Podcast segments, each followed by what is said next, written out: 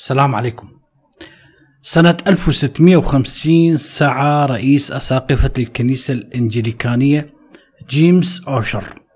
هذا الرجل أراد أن يقوم بعمل وهو تحديد عمر الأرض.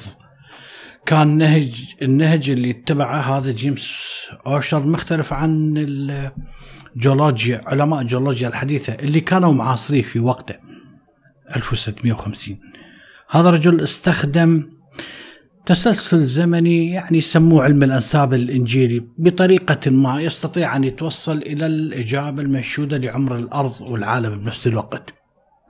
طبعا هكذا أمور عمر الأرض، عمر الكون، عمر النجوم وغيرها يجب أن يكون بها هامش خطأ جدا كبير ولذلك يقولون احتمال تقريبا أو كذا من هذه الأمور لكن المدهش إنه صاحبنا أوشر ما الذي فعله؟ ضيق لك الاحتمالات إلى أقصى حد بحيث وصل لليوم وللساعة فحسابه حسب حساباته ظهرت ما ما, الذي ظهر؟ ظهر انه الله خلق العالم مساء يوم 22 أكتوبر عام 4004 قبل الميلاد. واثق من نفسه إلى درجة إنه وضع لك حتى يعني مساء مساء يوم 22 أكتوبر 4004 قبل الميلاد.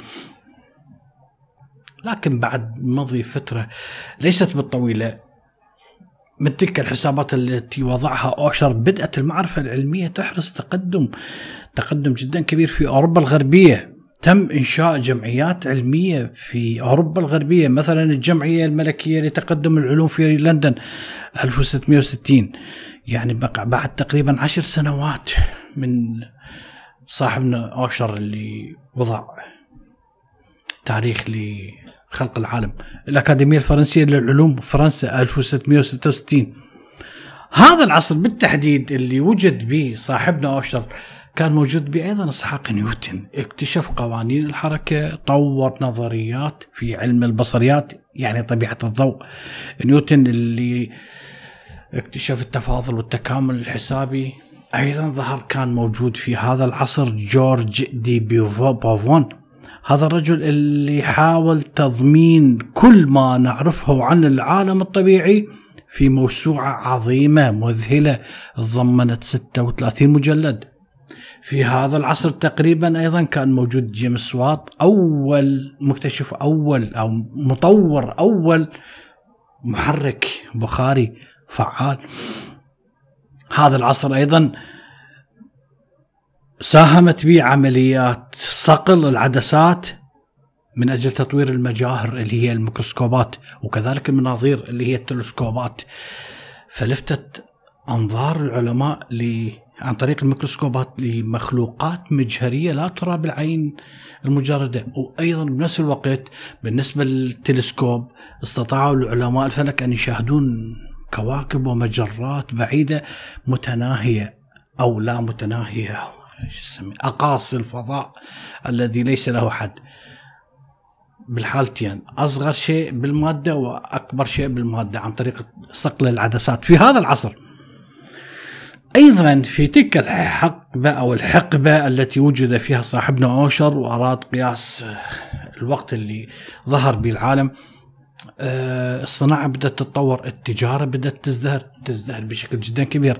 ولذلك بين دول أوروبا يجب أن تكون هناك طرقات حتى القطار وحتى إنشاء قنوات للري وغيرها للسفن للأنهر يعني وغيرها. إذا هذا بأكمله من أجل ماذا؟ من أجل الحركة التجارية قنوات تجارية تربط بين دول أوروبا الغربية بضائع تنقل مواد خام في جميع أنحاء أوروبا الغربية، لذلك يحتاج إلى كل هذه الأمور.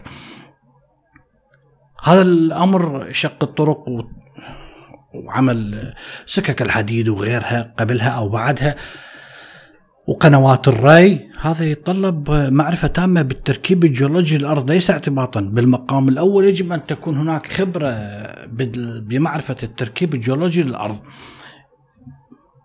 ما هو السبب في وجود أنواع معينة من التربة والصخور تكون أفضل من غيرها بالاحتفاظ بالماء؟ هكذا كانوا يبحثون الجيولوجيين. اذا مع بناء أو مع حفر هذه القنوات تم اكتشاف يعني لأول مرة يبدأون بحفريات في الأرض. فما الذي تم اكتشافه؟ تم اكتشاف كثير من الحفريات.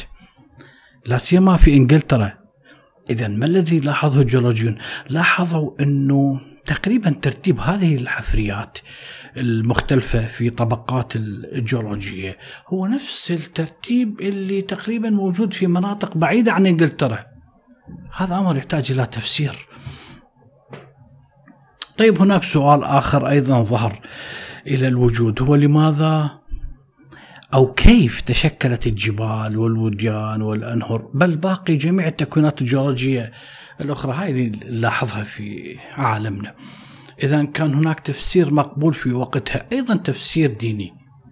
التفسير اللي كان مقبول واللي الوحيد هو الموجود بوقته إنه حدوث كوارث عميقة في في الماضي السحيق أدت إلى تشكل التضاريس الأرضية بصورة جذرية ومفاجئة، هذا هو التفسير. هذا التفسير ما الذي يطلق عليه؟ ما هو اسمه؟ نظرية الكوارث، قالت إنه هناك كوارث طبيعية مثل الزلازل، مثل فيضانات مثل البراكين هي المسؤولة بالمقام الأول عن تشكل التكوينات الجيولوجية عن تشكل الأرض. هذه النظرية الوحيدة اللي كانت موجودة طبعا سوف تحظى باهتمام من قبل العديد من باحثي الكتاب المقدس وحتى الأشخاص اللي يهتمون بالأمور العلمية. لماذا حظيت باهتمام من رجال الدين من الكتاب المقدس لأنها اولا تقدم لك إمكانية تفسير الفيضانات الكارثية اللي حدثت بعهد نبي الله نوح إنه الأرض أخذت شكلها بعد طوفان نوح. وأيضا اعتبرت لك هي المسؤولة عن التضاريس الأرضية الحالية على اعتبار إنه تفسير علمي والعلاقه بالدين. إذ اذا بالحال ما الذي سوف يحدث؟ سوف تبدو نظرية الكوارث متناسبة جدا مع الكتاب المقدس. كيف تتناسب مع الكتاب المقدس سوف تقدم الدعم المن لحساب جيمس أوشر لعمر الأرض 4004 قبل الميلاد يعني قبل 6000 سنة من الآن. يعني تدعم نظريته. لكن الحقيقة لم يكن الجميع مقتنع بنظرية الكوارث أبدا. هناك جيولوجي أسكتلندي اللي هو جيمس هوتون هذا الرجل توفى 1797 هذا لم يكن مقتنع بهذه النظرية. فقدم تفسير علمي وصرح بأن الكوارث لم تكن هي السبب الرئيسي في تكون التضاريس في تكون هذا العالم الطبيعي. يعني المظاهر التي نراها من جبال ووديان سواء كانت حية أو غير حية في مساحة من الأرض. قال ليست لها علاقة بكوارث أبدا. إذا ما هو السبب؟ يقول هناك عدة أسباب. التعرية الترسيب الغمر الجليدي. هذه هي الأسباب التي أدت إلى التكوينات الجيولوجية التي نراها طيلة الوقت.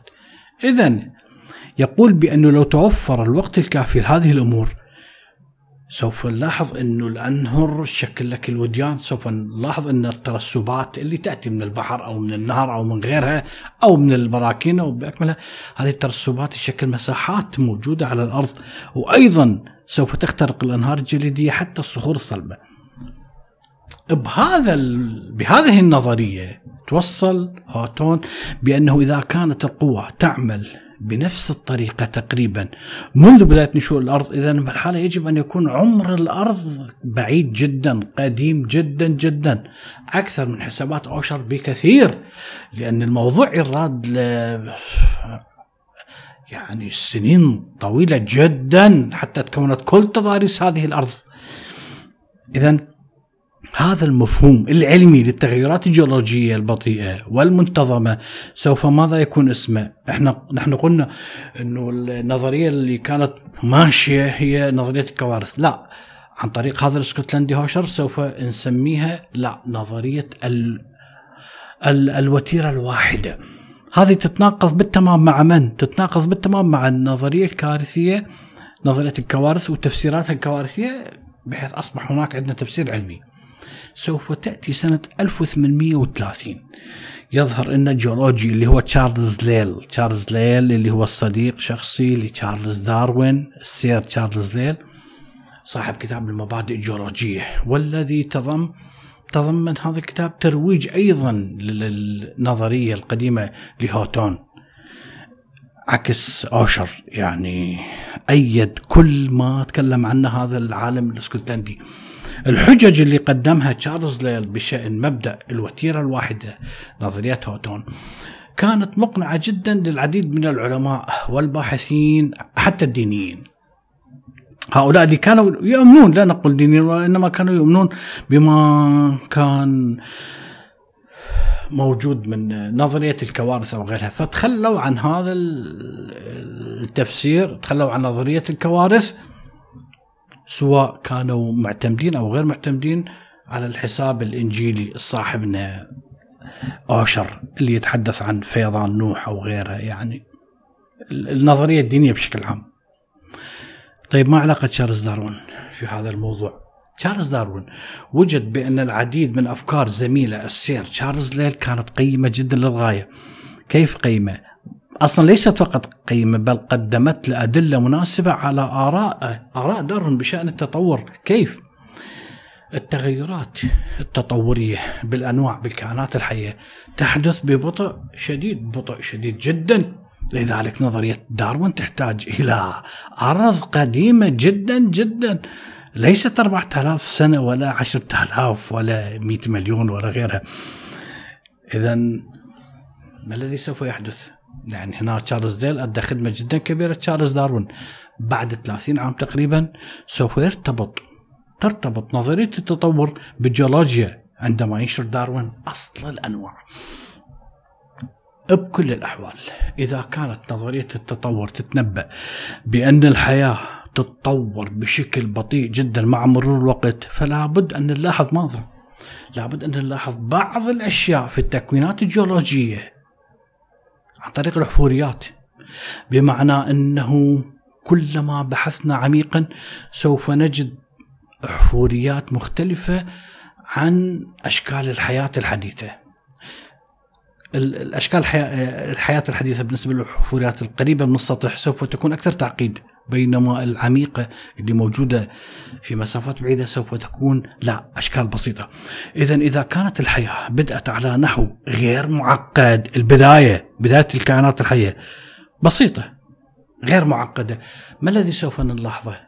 نظريا سوف نلاحظ وجود كائنات حية بسيطة أين موجودة في الطبقات الصخرية السفلى بينما الكائنات مع كل ما كلما نصعد فوق سوف نجد حفوريات أكثر تقدم أكثر تعقيد بنفس الوقت إذا على سبيل المثال حتى نعرف النظرية نظرية التطور صحيحة أم هراء أم خطأ. مثلا نحن رتبنا وجود الكائنات الحية فذكرنا إنه مثلا الثدييات ظهرت في الوقت الفلاني. يعني كما يقولون الآن يقولون إنه قبل 200 مليون سنة ظهرت أقدم الثدييات. حلو.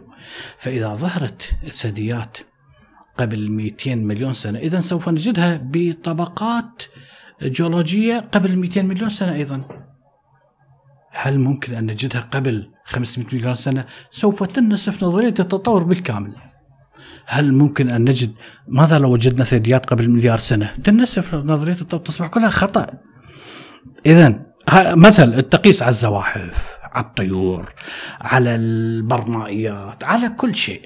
فإذا افترضنا العلم اليوم يقول لنا إنه أقدم الثدييات ظهرت قبل 200 مليون عام. اذا سوف نجد احفوريات بالطبقات الجيولوجية أم ال 200 مليون سنة نفس الهاي لن نجدها قبل 500 مليون عام أو مليار أو غيرها. وبالفعل تبين إنه كل هذه التنبؤات وغيرها كانت حقيقية بحيث وفرت لك الاكتشافات في علم الجيولوجيا وعلم الحفريات خدمة لنظريه أيدت لك نظرية التطور. علم الجيولوجيا وعلم الحفريات ايدوا لك نظرية التطور بالكامل.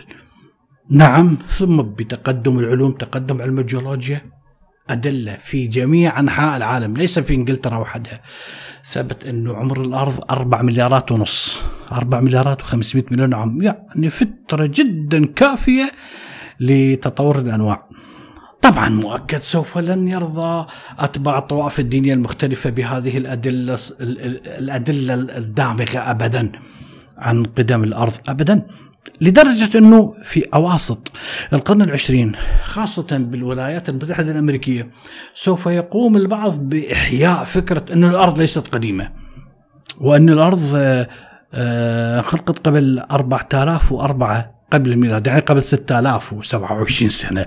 بعد كل ما تقدم من علم الجيولوجيا بعد أنه العالم بأكمله أصبح متيقن من هذا الشيء.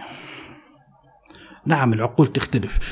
لذلك عندما تأتي إلى الكنائس سواء الكاثوليكية أو حتى البروتستانتية التقليدية لم تكن تنظر إلى التطور بأنه غير منسجم مع عقائدهم الدينية لا بل أنه كافحوا من أجل تدريس قصة الخلق المذكورة بسفر التكوين خلق العالم وآدم وحواء وغيرها. هاي يجب أن تدرس في المدارس الحكومية والمدارس العامة ويجب رفض نظرية التطور لهذه الدرجة. هناك أناس نسميهم الخلقويون اللي هم مو رجال دين لكن يؤمنون بقصة الخلق. هؤلاء أنفسهم عندهم مراتب يعني أصناف. الكثير منهم ما يعتقدون أنه الأرض آه، وجدت قبل 4004 يعني هذا هراء ما حد يعتقد به. لكنهم مع ذلك متفقين جميعا على رفض التطور. متفقين على رفض نظرية التطور. أشدهم المسيحيين الأصوليين السلفيين المسيحيين اللي معروفين بأتباع قصة الخلق. سوف ينشر أحدهم سنة 1961 أحد اللاهوتيين كتاب يسميه طوفان التكوين. طوفان التكوين. هذا كتاب عن طريقه يتم إحياء مرة ثانية العقيدة قصة الخلق الخلقيين نسميهم. بعد عام فقط سوف تتأسس معهد الأبحاث المختصة بالخلق. من أجل ماذا؟ من أجل بامريكا أو حتى إنجلترا من أجل رفض التطور من أجل مكافحة تدريس نظرية التطور بالمدارس وحتى يوجد معهد ديسكفري اللي تأسس تقريبا بالتسعينات واللي هذا ينشر دائما نظريات علمية عن التصميم الذكي وترفض التطور. واللي دائما يعني تجد مثل هؤلاء أعداء التطور بالعالم العربي والإسلامي اللي ينشرون باليوتيوب وغيرها دائما هذا من معهد ديسكفري اللي يعتقد الكنيسة الكاثوليكيه هي تدعم أو كذا. هو بشكل عام معهد ديني أصلا لكن آه، يدفع أموال وكذا من أجل آه، نبذ التطور. ولذلك تجد حتى عندهم أفلام وكذا مثلا يلتقون بالشارع ويا ناس بسطاء.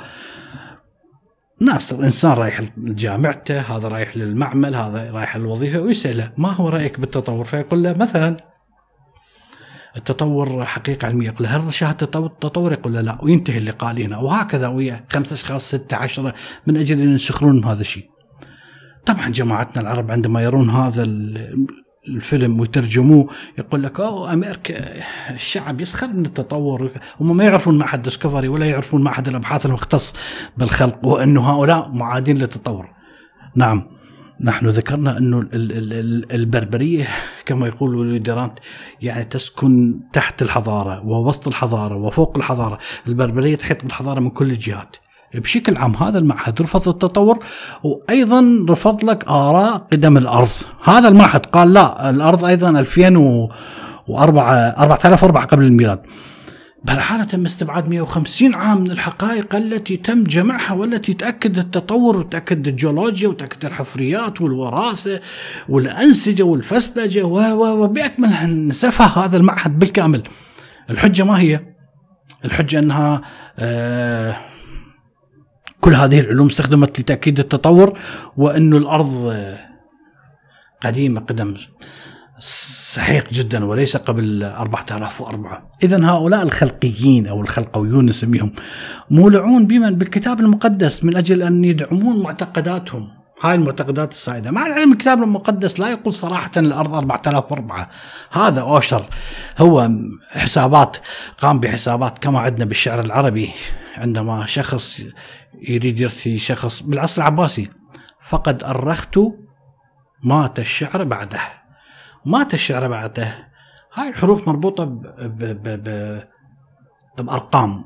فتستطيع يعني فد موضوع سخيف. تستطيع تفككها ويطلع لك التاريخ اللي مات فيه بالضبط. نفس الشيء هو هذا عمل هالشيء. يعني لا يوجد شيء علمي. اذا هؤلاء الخلقيين كانوا مولعين بالكتاب المقدس اللي هو يعني يؤمنون به. هذا أمر ليس غريب كما ذكرنا لكن ما يجعل هؤلاء أتباع قصة الخلق أتباع معهد الأبحاث المختصة بالخلق. فريدين من نوعهم ما هو؟ هو دائما محاولتهم لحشد حجج عقلانية ضد نظرية التطور ضد قدم العالم بالجيولوجيا وبعلم الأحياء. هؤلاء كانوا ضد الآراء المقبولة بجميع دول العالم بالمعاهد والكليات والمجمع العلم مجاميع العلمية والمعاهد المحترمة سواء الجيولوجية وسواء حتى الحفريات اللي تقدم لمجرد أنها قدمت دعم لنظرية التطور وقدمت دعم لأن الأرض قديمة جدا. إذا هؤلاء المعهد العلمي الراقي اللي ممكن أن كثير من العرب يأخذون منه ويصورون به بالفيديوهات وينشروها أتباع قصة الخلق نسميهم. كان موقفهم ما هو؟ أنه الأرض آه، انوجدت قبل 6000 سنة يعني 4004 قبل الميلاد. هذا هو رأيهم. معهد علمي نسميه محترم وكذا هاي. بعد إنه الأرض والكون طبعا بالكتاب المقدس هو العالم باكمله الأرض والكون انخلق كله وحتى جميع الأنواع والكائنات الحيه كما هي موجودة الآن خلقت قبل يعني 4004 آه، قبل الميلاد بست أيام. بربك هؤلاء ناس ممكن تحترمهم لعلميتهم. طيب ما هو الدليل العلمي؟ الدليل العلمي الكتاب المقدس، الكتاب المقدس قال إنه الأرض والسماوات انخلقت في ستة أيام. انتهى، هذا هو دليلنا. بهالحالة استبعد علم الجيولوجيا واستبعد علم الحفريات واستبعد التطور البطيء للأنواع عبر الزمن. الأنواع كلها ظهرت دفعة واحدة وبستة أيام وهاي انتهت. أبوكم الله يرحمه.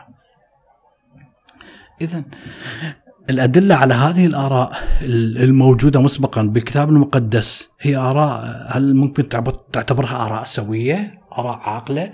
لو تعتبرها آراء شاذة. طبعا آراء شاذة. الكتاب المقدس عندهم كتاب معصوم معصوم عن الخطأ.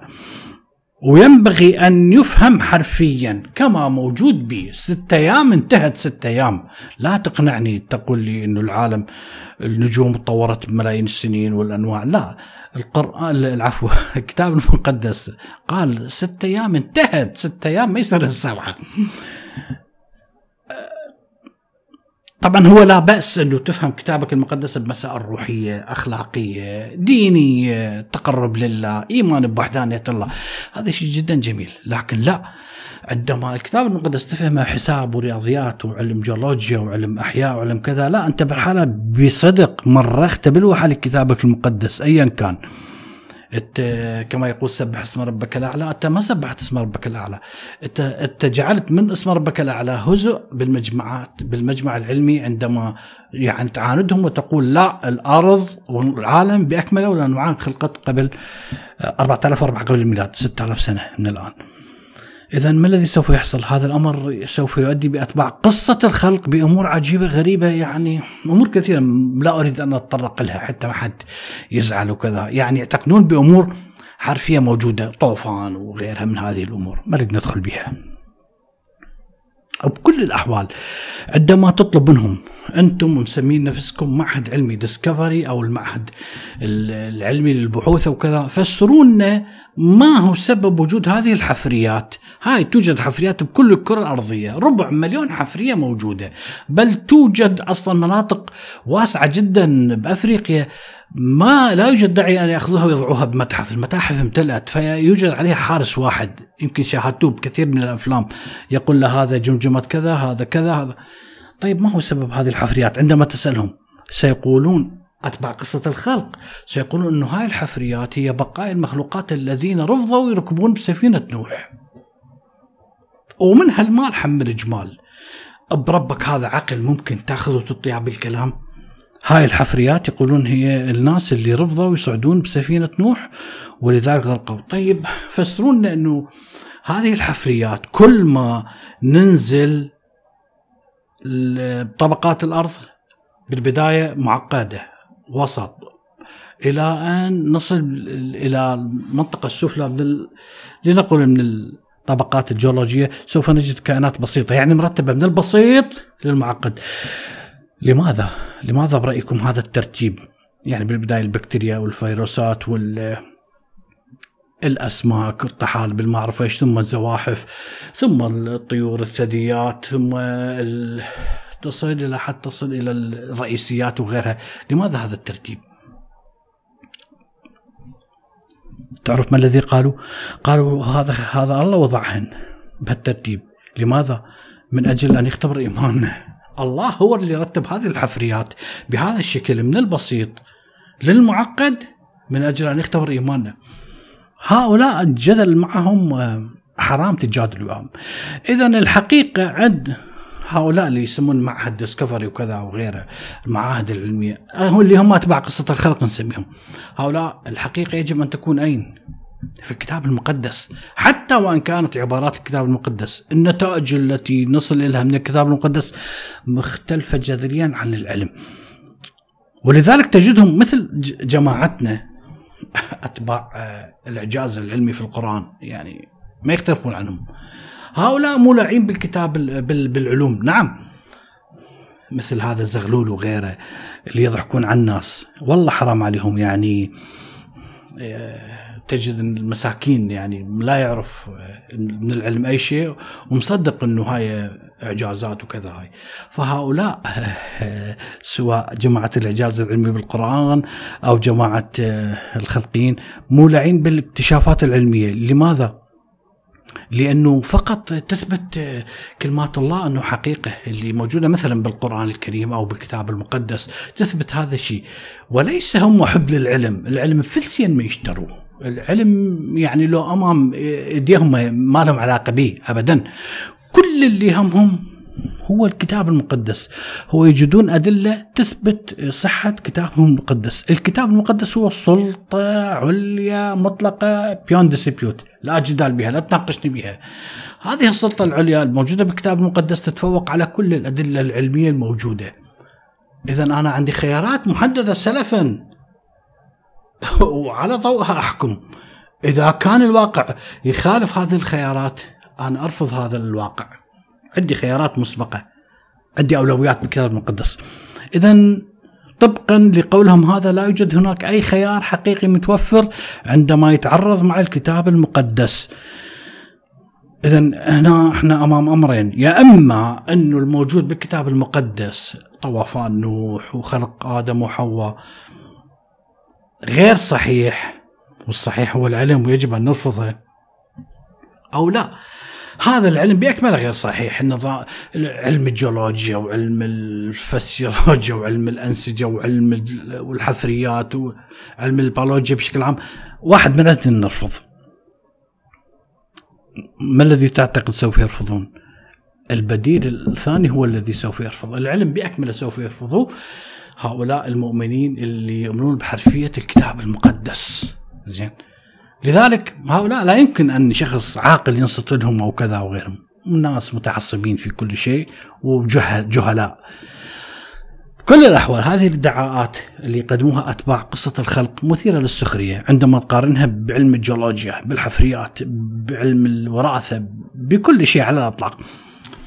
ولا يوجد لديه لا يعني لا يوجد لها أي غطاء شرعي في أي محفل علمي محترم على الإطلاق. لا مجموعة من المؤمنين يتبرعون بمبالغ مالية يسووا لهم معهد انتهى بعد هذا. أصبح يعني هو هذا واقع حال. ولذلك حاولوا كثيرا في عدة دول عالمية أنه يعرضون آرائهم بالمدارس الحكومية. لا بالضبط بالضبط بالولايات المتحدة الأمريكية لكن ما نجحوا. لماذا؟ لأن دستور الولايات المتحدة الأمريكية ينص على أنه لا يمكن للكونغرس ولا يحق له مثلا أن يصدر أي قانون يخص إقامة دين معين. ما يصدر قوانين تخص الأديان أبدا. إذا بهالحالة من أجل تجنب هذا العائق ما الذي سوف يحاول أتباع قصة الخلق؟ أسسوا لك علم سموه علم الخلق. اللي يتحدث عن الطوفان يتحدث عن خلق آدم وحواء يتحدث عن قدم الأرض سموه علم. بهدف ماذا؟ هو كل هدفهم الاعتراض على الادعاءات العلمية أو النظريات نظريات التطور وعلم الحفريات وعلم الجيولوجيا اللي تتعارض مع التفسير الحرفي من الكتاب المقدس. فقط هدفهم يعرضون هذا الأمر. إذا ما هو هدفهم أو ماذا اعتقدوا؟ اعتقدوا أنه سوف نضع علم الخلق على قدم المساواة مع من؟ مع نظرية التطور مع العلوم بأكملها لماذا؟ لأنه يقدم تفسيرات بديلة علم الخلق عن من؟ عن نظرية التطور وعن علم الجيولوجيا وبقية العلوم بأكملها إذا نجحنا خيرا على خير سوف تصبح قصة الخلق هي الماشية وإحنا استطعنا أن ندحض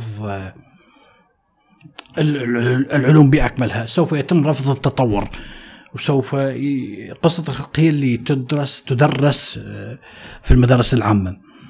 إذا طيب ماذا إذا كان علم الخلق يعني حقيقة أو علمية؟ مثل نستطيع أن نثبت علمية. هو بالفعل هو لم يثبت أمام أي اختبار علمي أصلا. لا يوجد شيء علمي حتى تثبته.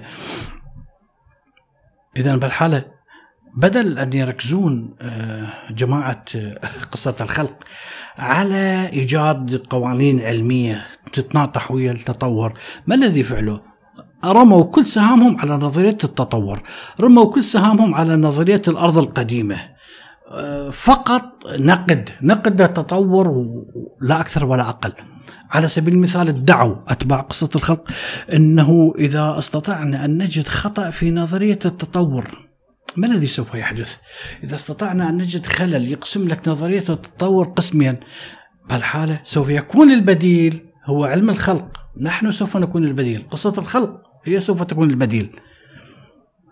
حتى يعني كما نقول بالعراقي ناخذهم على قد عقولهم. حتى وإن كان كلامهم صحيح. حتى إذا ثبت نظرية التطور خاطئة. حتى لو ثبت نظرية التطور كاذبة. لن تكون قصة الخلق هي الأمر الصائب أبدا. قد تكون هناك تفسيرات أخرى للسجل الحفوري للطبقات الجيولوجية لتطور الأنواع في هذا الكوكب غير مرتبطة لا بنظرية التطور ولا بقصة الخلق. حتى لو نسف التطور من يوم غد لن تكون قصة الخلق هي البديل أبدا. إذا بالنهاية إذا كانت قصة الخلق تريد أن تتنافس مع التيارات العلمية القائمة عليها أن تقدم أيضا براهين علمية براهين علمية ملموسة أو تطرح نفسها بالساحة. حتى الآن لا يوجد. لم يقدم أتباع قصة الخلق أي دليل علمي على آرائهم حتى نجد من يصدى له أو كذا. لا يوجد. لا يوجد. أنت هكذا. فقط سهام لنظرية التطور. طيب ما هي نظرتكم؟ لا توجد. لا ما هي فرضياتكم لا توجد ابدا؟ السبب واضح. إنه لا يوجد هناك بكل بساطة أي دليل على تلك الآراء التي اعتنقوها.